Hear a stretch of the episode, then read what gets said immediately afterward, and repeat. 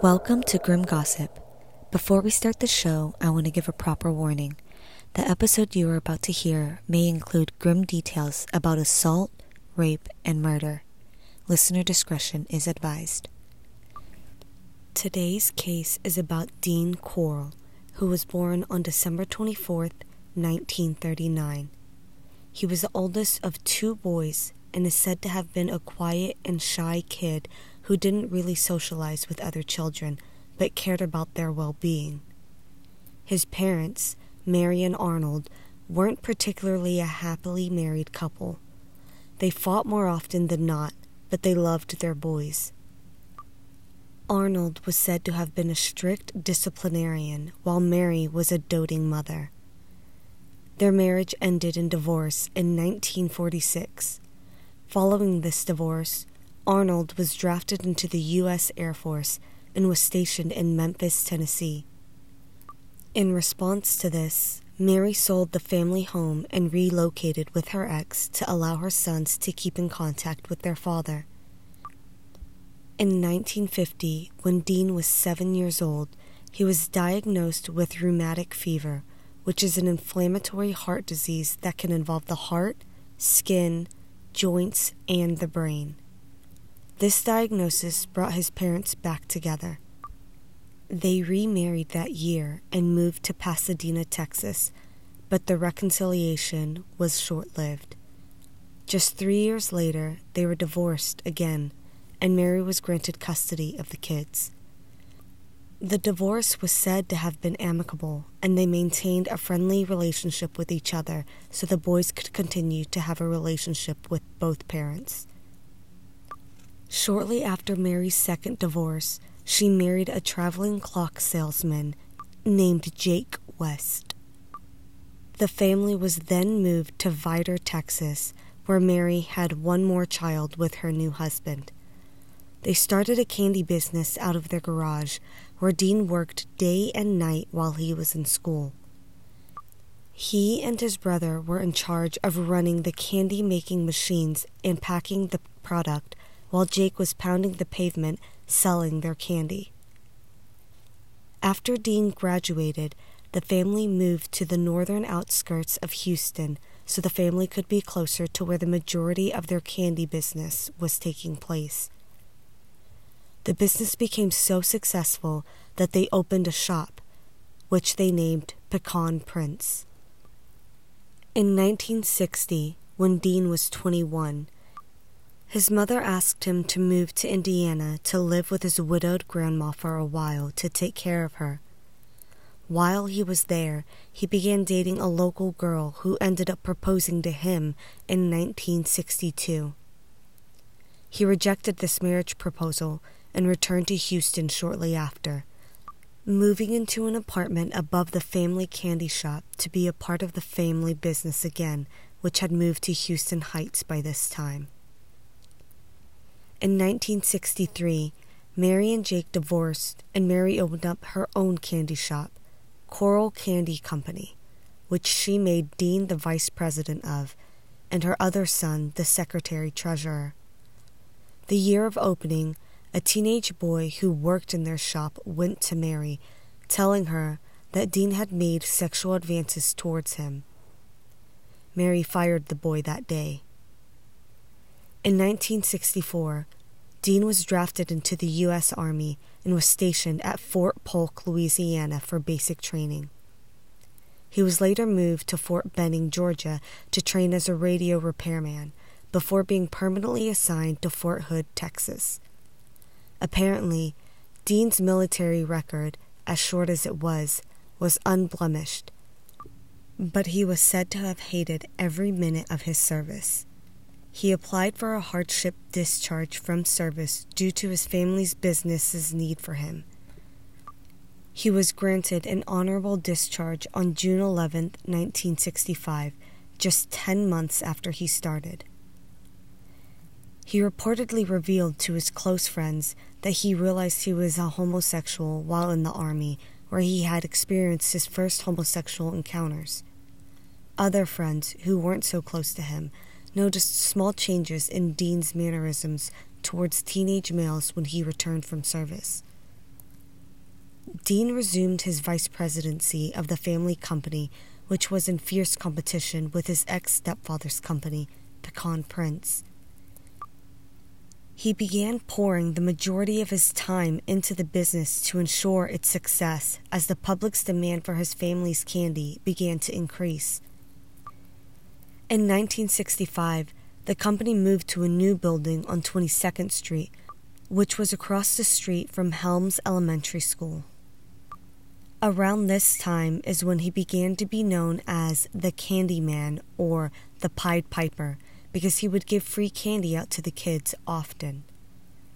They employed a small workforce, mostly of teenage boys, and people did take notice of his flirtatious behavior towards several of the underage male employees. At this point, he put a pool table in the back of the candy factory where he allowed the employees and local teenagers to hang out. In 1967, Dean befriended 12 year old David Brooks. He was a regular at Dean's backroom hangout spot and soon became a favorite of Dean's. David often joined Dean on business trips he regularly took to South Texas beaches with other kids. Dean is said to have taken care of David when he needed help, giving him money whenever he needed it. David began to look at Dean as a father figure but in 1969, when David turned 15, their relationship evolved into a sexual one. Dean gave David a multitude of gifts in exchange for allowing him to perform oral sex on David. The following year, David's parents got divorced and he ended up moving with his mom to Beaumont, Texas, going back to Houston every now and again to visit his dad. When he was visiting his dad, he also visited Dean, who he stayed with occasionally. He even began calling Dean's apartment his second home. Eventually, David dropped out of school and moved back to Houston with his dad. At this time, Corll Candy Company went out of business, and Dean's mom moved to Colorado with his little sister. Even though Mary talked to Dean on the phone often, the move to Colorado was the end of them seeing each other ever again. After the close of their family company, Dean went into electrical work with the Houston Lighting and Power Company. This is when his reign of terror began. In September of 1970, Jeffrey Konen, an 18 year old student, was hitchhiking home from the University of Texas to see his parents. It's said that he was offered a ride from Dean, which he took, and was never seen again. A short time later, Dean abducted two teenage boys and brought them back to his apartment. David happened to stop by that day, and he walked in on something he was not expecting. David walked in on Dean sexually assaulting the two teenage boys, who were handcuffed and strapped to his four poster bed. Dean then bribed David, offering a car to him in return for his silence, which David accepted. At first, Dean said he was part of a gay pornography ring and had sent the boys to California. He then went out and bought a green Chevrolet Corvette for David. Dean later confessed to David that he had killed the two boys. He then struck up a deal with David, telling him that for every boy he lured back to the apartment, he would give David $200, which is the equivalent to just over $1,500 today. On November 17th, Dean decided to rent a boat shed in order to hide his crimes, which will become one of his favorite burial spots. In December, David kept up his end of the bargain, luring two 14 year old boys, James Glass and Danny Yates, away from their religious rally. James had previously hung out with David at Dean's before, so of course he went without being forced, which made it easier for Danny to go with him. Once they were back at the apartment, the two boys were given beer. Then they were tied to opposite sides of Dean's homemade torture board which was just a large plywood plank with four holes drilled into each corner to easily restrain his victims. James and Danny were tortured for some time, having endured rape before being strangled to death, then buried in the boat shed. Six weeks later, in January of 1971, Dean and David happened upon two teenage brothers, Donald and Jerry Waldrop, walking home. They had gone to their friend's house to talk about starting up a bowling league, but turned around to go home when they found out their friend wasn't home. As Dean and David drove by, the boys were persuaded to get into Dean's van and go hang out at Dean's place. Unsurprisingly, they were restrained and raped, but they were not kept alive for long. They were quickly killed by manual strangulation and disposed of in the same manner as before, buried in the boat shed. Between March and May of that year, Dean abducted and killed three more victims having David to help him with each of these incidents. The first of these three victims was 15 year old Randall Harvey. He was last seen on March 9th riding his bike towards Oak Forest, where he worked as a part time gas station attendant. He was discovered to have been killed by a single gunshot wound to the head. The other two victims during this time, David Hilgeist, 13, and Gregory Malley, 16, were abducted together and killed together on May 29th.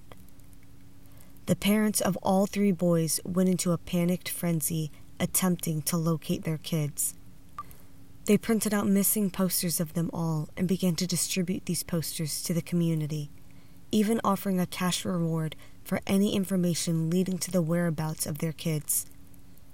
Elmer Wayne Henley who was a lifelong friend of David Hilgeist, volunteered to help pass out these posters and search for his friend. He attempted to comfort the parents, telling them there must be a reasonable explanation for the boys' absence. In August of that year, Dean and David ran into a boy named Ruben Haney, who was an acquaintance of David's. He was walking home after watching a movie when he was persuaded to go back to Dean's new apartment to drink and do some drugs. When he was under the influence, Dean proceeded to rape Ruben before strangling him and burying him in the boat shed with the others. The next month, in September, Dean moved into another new apartment in Houston Heights. While he was there, David helped him abduct two more young teens who suffered the same fate as all the other victims. These two victims remain John Doe's, and their remains still haven't been identified. Not long after this, in the winter of 1971, David introduced Dean to his friend, Elmer Wayne Henley, who was friends with one of the last victims. Elmer was initially lured to Dean's apartment as a potential victim. However, Dean took a liking to Elmer and instead wanted to bring him on as an accomplice. Dean decided to offer Elmer the same deal he offered David $200 for any boy he could lure back to his apartment. The cuter, the better. He told Elmer that he was involved in a gay pornography white slavery ring operating out of Dallas, Texas. Elmer denied his offer, but remained friends with Dean anyway. Eventually, he began to view Dean as a big brother who he could confide in. Then, Elmer's family fell on hard times. In early 1972, he eventually accepted Dean's offer in order to help his family's financial circumstances. The first abduction Elmer took part in was shortly after Dean moved to a new apartment on 925 Schuler Street in February. Elmer went for a ride with Dean and picked up a boy on the corner of 11th and Studewood. They lured him in with the promise of alcohol and drugs, which they actually did do when they got back to Dean's apartment. After hanging out for a while, they decided to play a game, which Dean and Elmer had already prepared. The ruse began with Elmer handcuffing his own hands behind his back, then freeing himself that Elmer had the key in his back pocket. They convinced this boy to attempt the same trick, but instead of being freed, Dean went on to bind him further and gag him. Elmer left Dean to it, thinking this boy was being sold into a sex slavery ring. This boy, too, remains a John Doe. A month later, on March 24th, Dean, David, and Elmer ran into one of Elmer's friends, Frank Aguirre. Elmer called Frank over to the van and asked him if he wanted to come party with them. Frank agreed and followed them back to Dean's place. After smoking a blunt with the trio, Frank picked up the handcuffs Dean had left out. Without skipping a beat, Dean pounced on Frank, pushing him down on the table and cuffing his hands behind his back. Elmer pleaded with Dean to stop, begging him not to do this to his friend, but Dean denied this request, confessing that he had already raped, tortured, and killed the previous victims, which he helped Dean abduct. Dean said he had every intention of doing the same thing to Frank. Elmer would later help Dean and David bury his friend at High Island Beach. Despite knowing the truth, Elmer continued to assist with further abductions and murders. On April 20th, the three abducted Mark Scott, who was a friend of both David and Elmer. But Dean seemed to have become much bolder. They didn't even lure Mark in. He was taken by force and fought hard against Dean, who was trying to restrain him. He even attempted to stab his attackers with a knife, but when he saw Elmer point a gun at him, he gave up. Mark was tied to the torture board and encountered the same fate as all of the other victims. He was later buried at High Island Beach. It's said that Elmer began to escalate into sadistic tendencies as well. The three later abducted two boys named Billy Baulch and Johnny DeLome. Both boys were raped and tortured and kept tied to Dean's bed. Elmer decided to join in on the torture and began manually strangling Billy, then yelled out, quote, Hey Johnny, unquote, then shot Johnny in the forehead. The bullet exited through his ear. Unfortunately, Johnny did not die immediately. He pleaded with Elmer, saying, quote, Wayne, please don't, unquote, before he too was strangled to death. Both boys were buried at High Island Beach. The next victim was a boy named William Ridinger. He was lured in with the promise of alcohol and drugs. He was quickly restrained and tied to the torture board, tortured and abused by Dean. However, on this rare occasion, David convinced Dean to release William. Until after William had endured this horror, he was allowed to leave. Not long after this, Dean and Elmer together attacked David when he walked into the apartment one day. He was knocked out and tied to the torture board, where Dean proceeded to assault him before releasing him. Despite this event, David continued to be Dean's accomplice. Dean then moved again in July to the Westcott Towers. On July 19th, Stephen Sickman was abducted after leaving a party. He was found to have been bludgeoned in the chest with a blunt object before being strangled and buried in the boat shed. The next month, Roy Bunton, 19, was abducted on his way to work. He was found to have been gagged and shot in the head twice, then buried in the boat shed. Both of these victims were actually not identified until pretty recently in 2011. In October, David and Elmer ran into two teenagers named Wally J. Simoneaux and Richard Hembree, who were walking home. They were persuaded to get into David's Corvette with the promise of a party. That night, Wally is known to have called home in the middle of his distress and yelled for his mother into the receiver before the call was terminated and he was never seen again. The next morning, Elmer accidentally shot Richard in the mouth with the bullet exiting his neck. Unfortunately, the shot did not kill him. He was left to bleed out, but before he could die from the loss of blood, he and his friend Wally were strangled to death and buried in the boat shed. In the same month, they picked up Willard Branch hitchhiking from Mount Pleasant to Houston. He had actually known David and Elmer, which is why he got into the car. Dean attempted to perform fellatio on him, but had no intent of anything being pleasurable. It was said that Dean removed his genitals in one bite. Shortly after, in November, Richard Kepner disappeared on his way to a phone booth. He was found strangled and buried at High Island Beach. Dean then moved again in January of 1973 to Wirt Road in the Spring Branch district of Houston.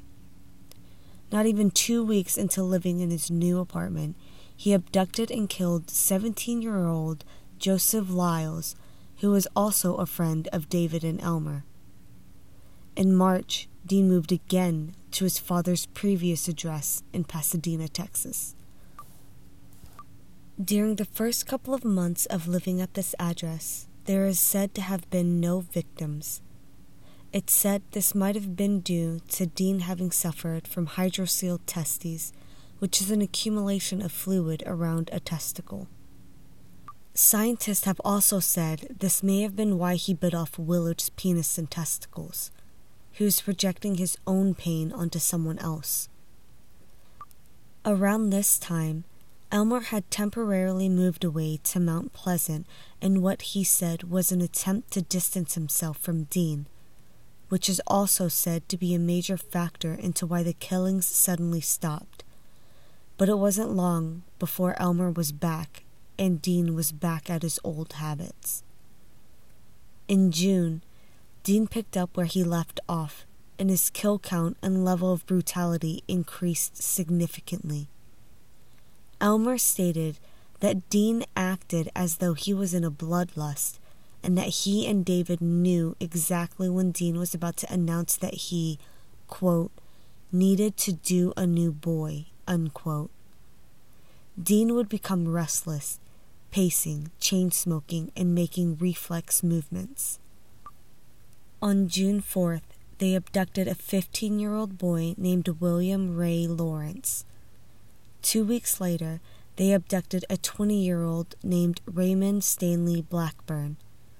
Both victims met the same fate as the others raped, tortured, and strangled, later being buried at Lake Sam Rayburn. On July 6th, Elmer began taking classes at the coach's driving school in Bellaire, where he made friends with a 15 year old named Homer Lewis Garcia. Homer called his mom one day to tell her he was staying with his friend, Elmer. That night, he was shot and left to bleed out in Dean's bathtub, then buried at Lake Sam Rayburn. Just five days later, they abducted 17 year old John Sellers, who was visiting from Orange County. He was bound and shot to death, then buried at High Island Beach. Later that month, David married his pregnant girlfriend, which meant that Elmer was now Dean's main source of luring victims temporarily. The two abducted and murdered three teenagers in the span of six days. On July 19th, 15 year old Michael Baulch, who was the brother of a previous victim, Billy Baulch, was on his way to get a haircut when he was abducted. He too was strangled and buried at Lake Sam Rayburn. Then, on July 25th, Charles Cobble and Marty Ray Jones were abducted together. Elmer has stated that he himself buried them in the boat shed.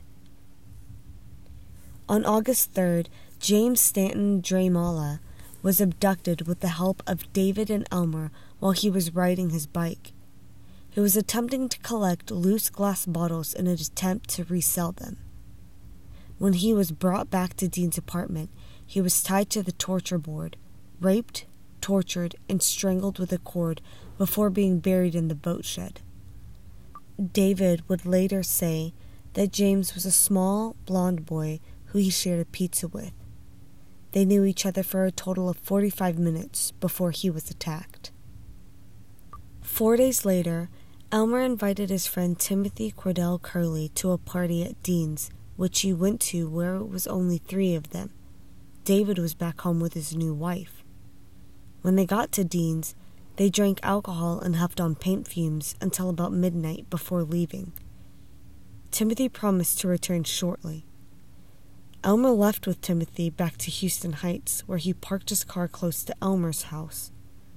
When they stopped, they heard a loud commotion coming from across the street, where Elmer's 15 year old girlfriend, Rhonda Williams, lived. They got out and walked towards her house to see what was going on when Rhonda came out limping. She had just been beaten by her father, who had gone into a drunken rage. Elmer invited her to go with them back to Dean's in order for her to get away from her dad. So she climbed into the back seat and they drove back to Dean's. This would be the beginning of the end. Around 3 a.m. on August 8th, they arrived back at Dean's place and walked in. When Dean saw them, he flew into a fit of rage. He took Elmer in private and told him that he, quote, has ruined everything, unquote. After Elmer explained the situation with Rhonda, Dean calmed down and offered the kids alcohol and drugs.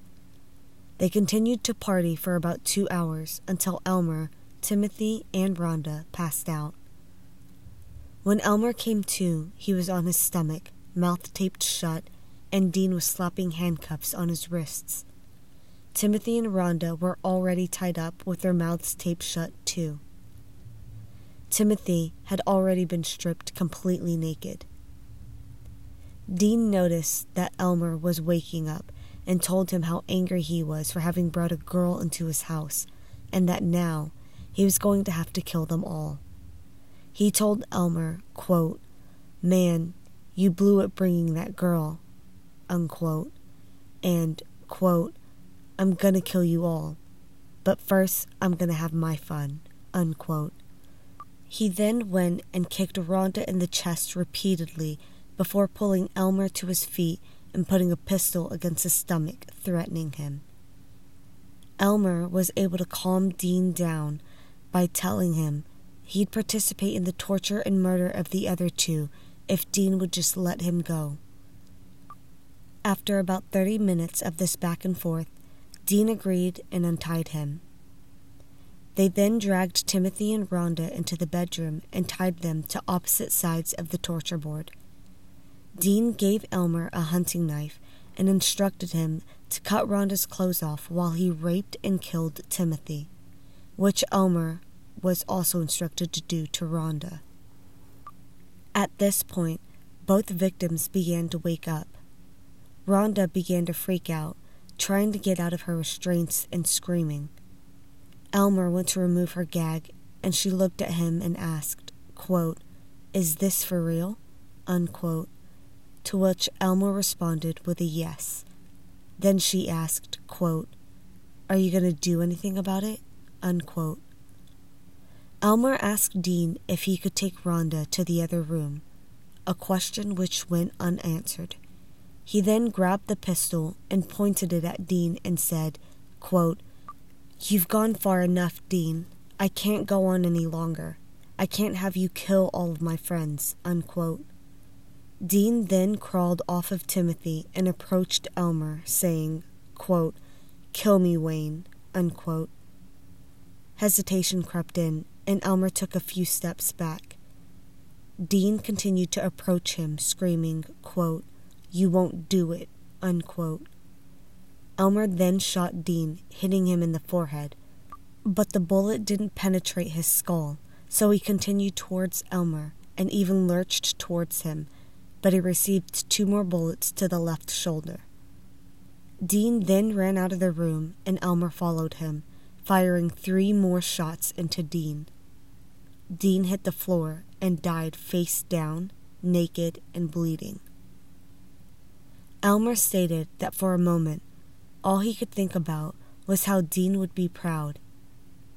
Dean had been training him on how to react quickly and forcefully during confrontation, which paid off. He went to release Timothy and Rhonda, who got dressed as soon as they were free.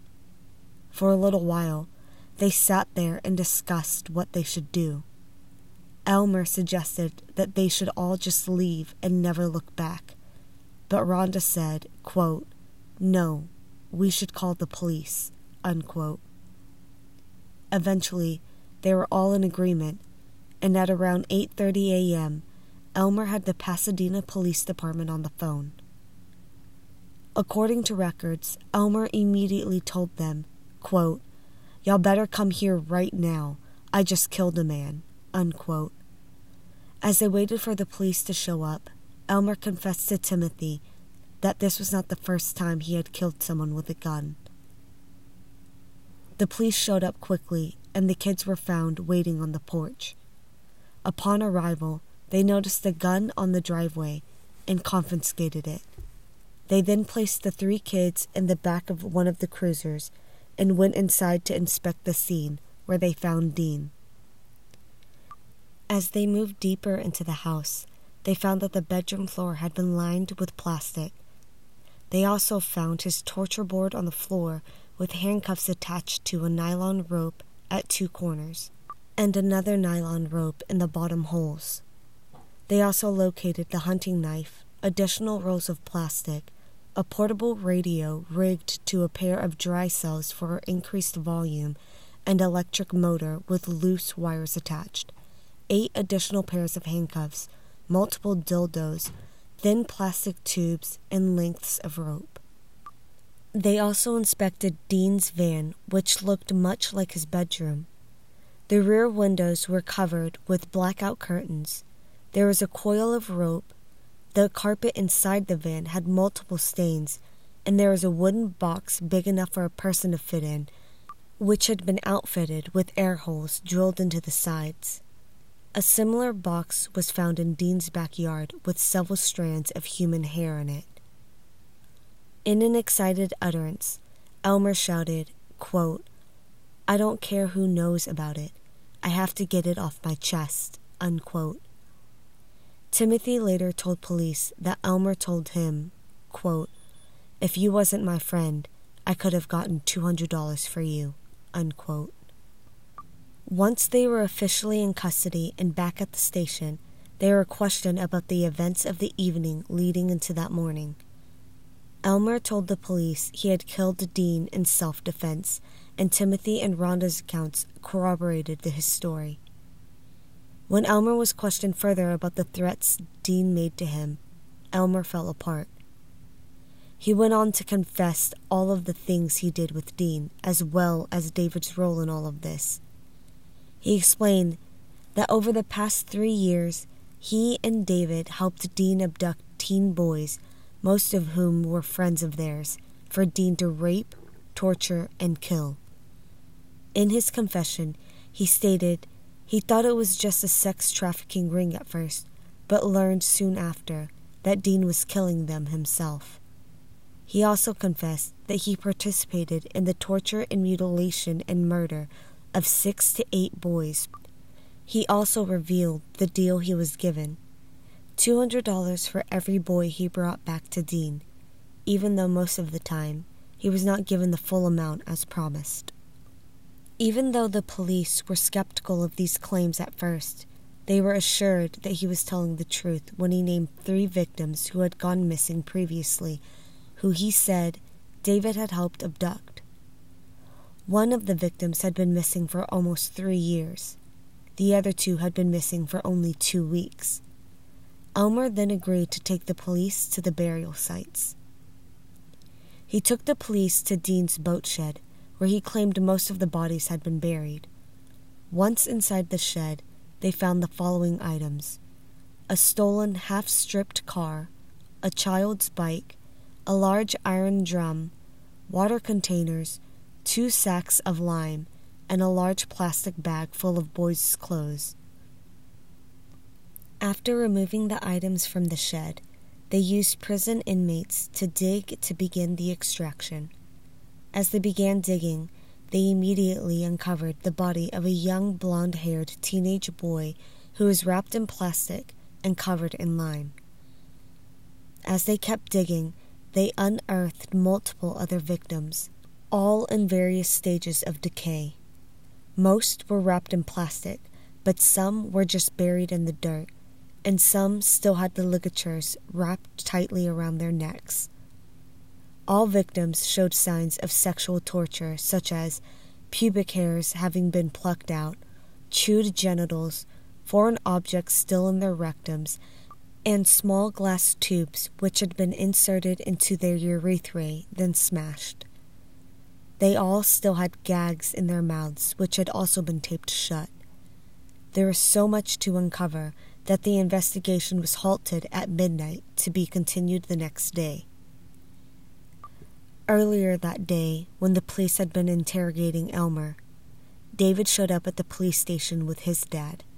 He gave his own statement about his participation in the abduction and murders with Dean, but he only admitted to having known that Dean had raped and killed two boys in 1970.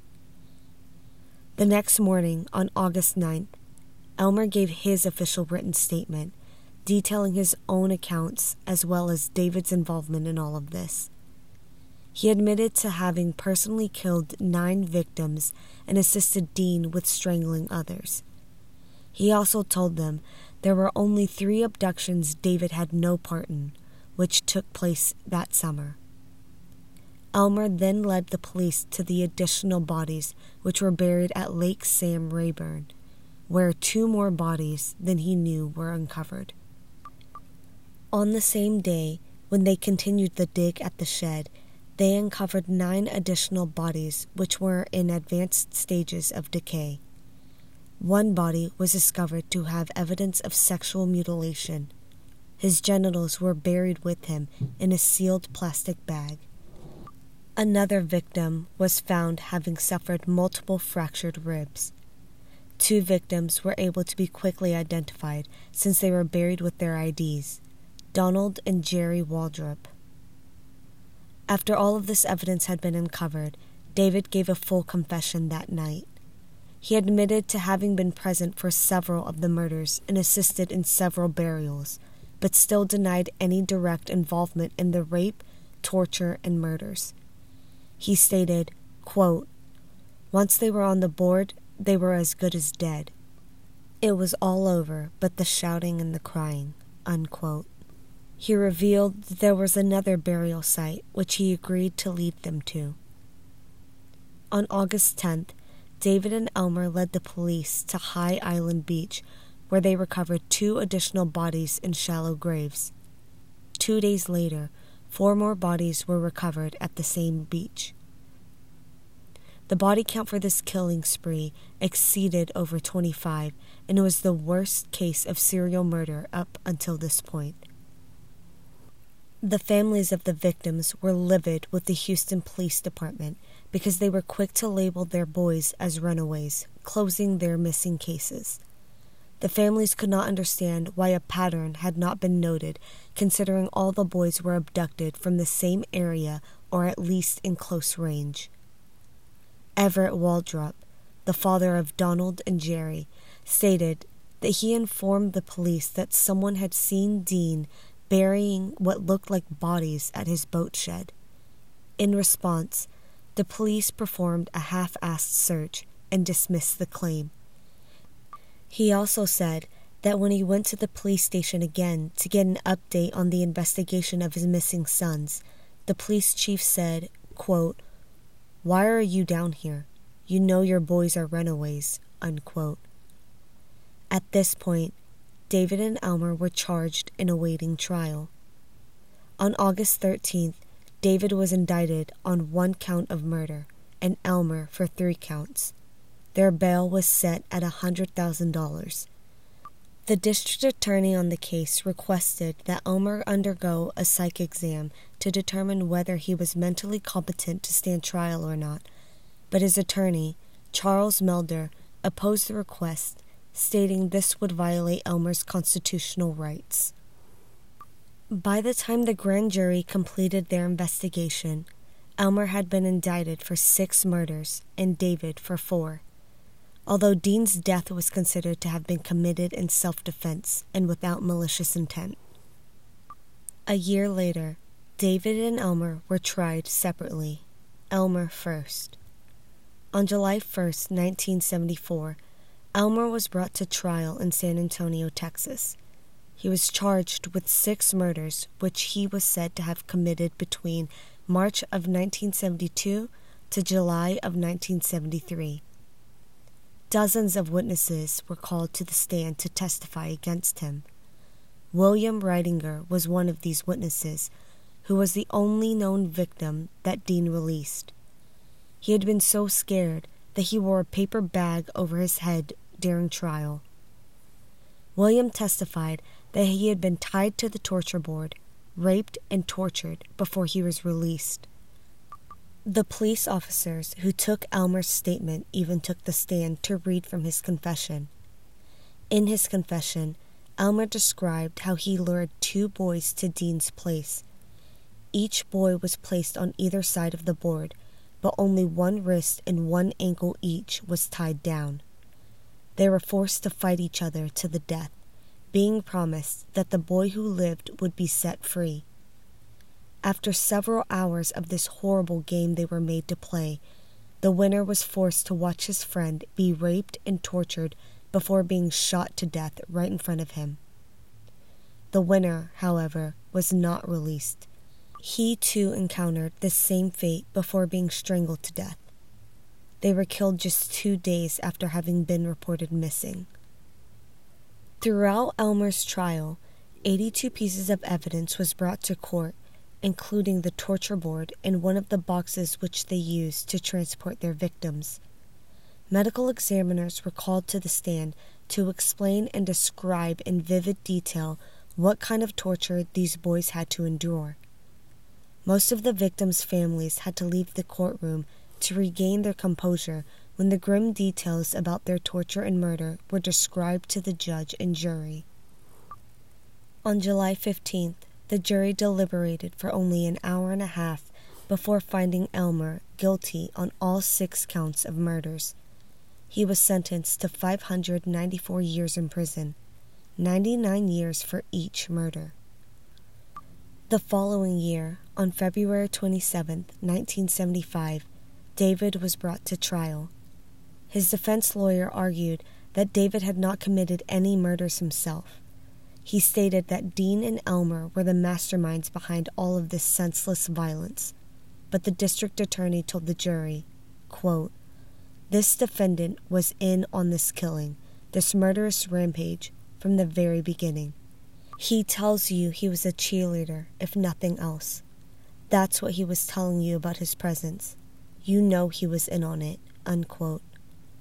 His trial lasted less than a week, and after closing arguments, the jury deliberated for one and a half hours before finding David guilty of just one murder the murder of William Ray Lawrence. On March 4, 1975, David was sentenced to life in prison. David showed no emotion when the verdict was read aloud, but his wife burst into tears. Both Elmer and David attempted to appeal their convictions, but both were dismissed. Elmer is still serving his life sentence at the Mark W. Michael Unit in Anderson County, Texas. He will be up for parole in 2025 when he is 69 years old. David died from COVID 19 in 2020 while serving his life sentence at the Terrell Unit near Rosharon, Texas, at the age of 65. Two of Dean's victims still remain unidentified today. And that is where the case ends. If you guys enjoyed today's episode, there's many more to come. Hit the subscribe button so that you get notifications when new episodes drop. If you have any suggestions, send them my way at grimgossippod at gmail.com and follow me on Instagram at grimgossippod. All websites used for the research is in the show notes if you guys want to take a deeper dive into this case. Thank you for listening. Until next time.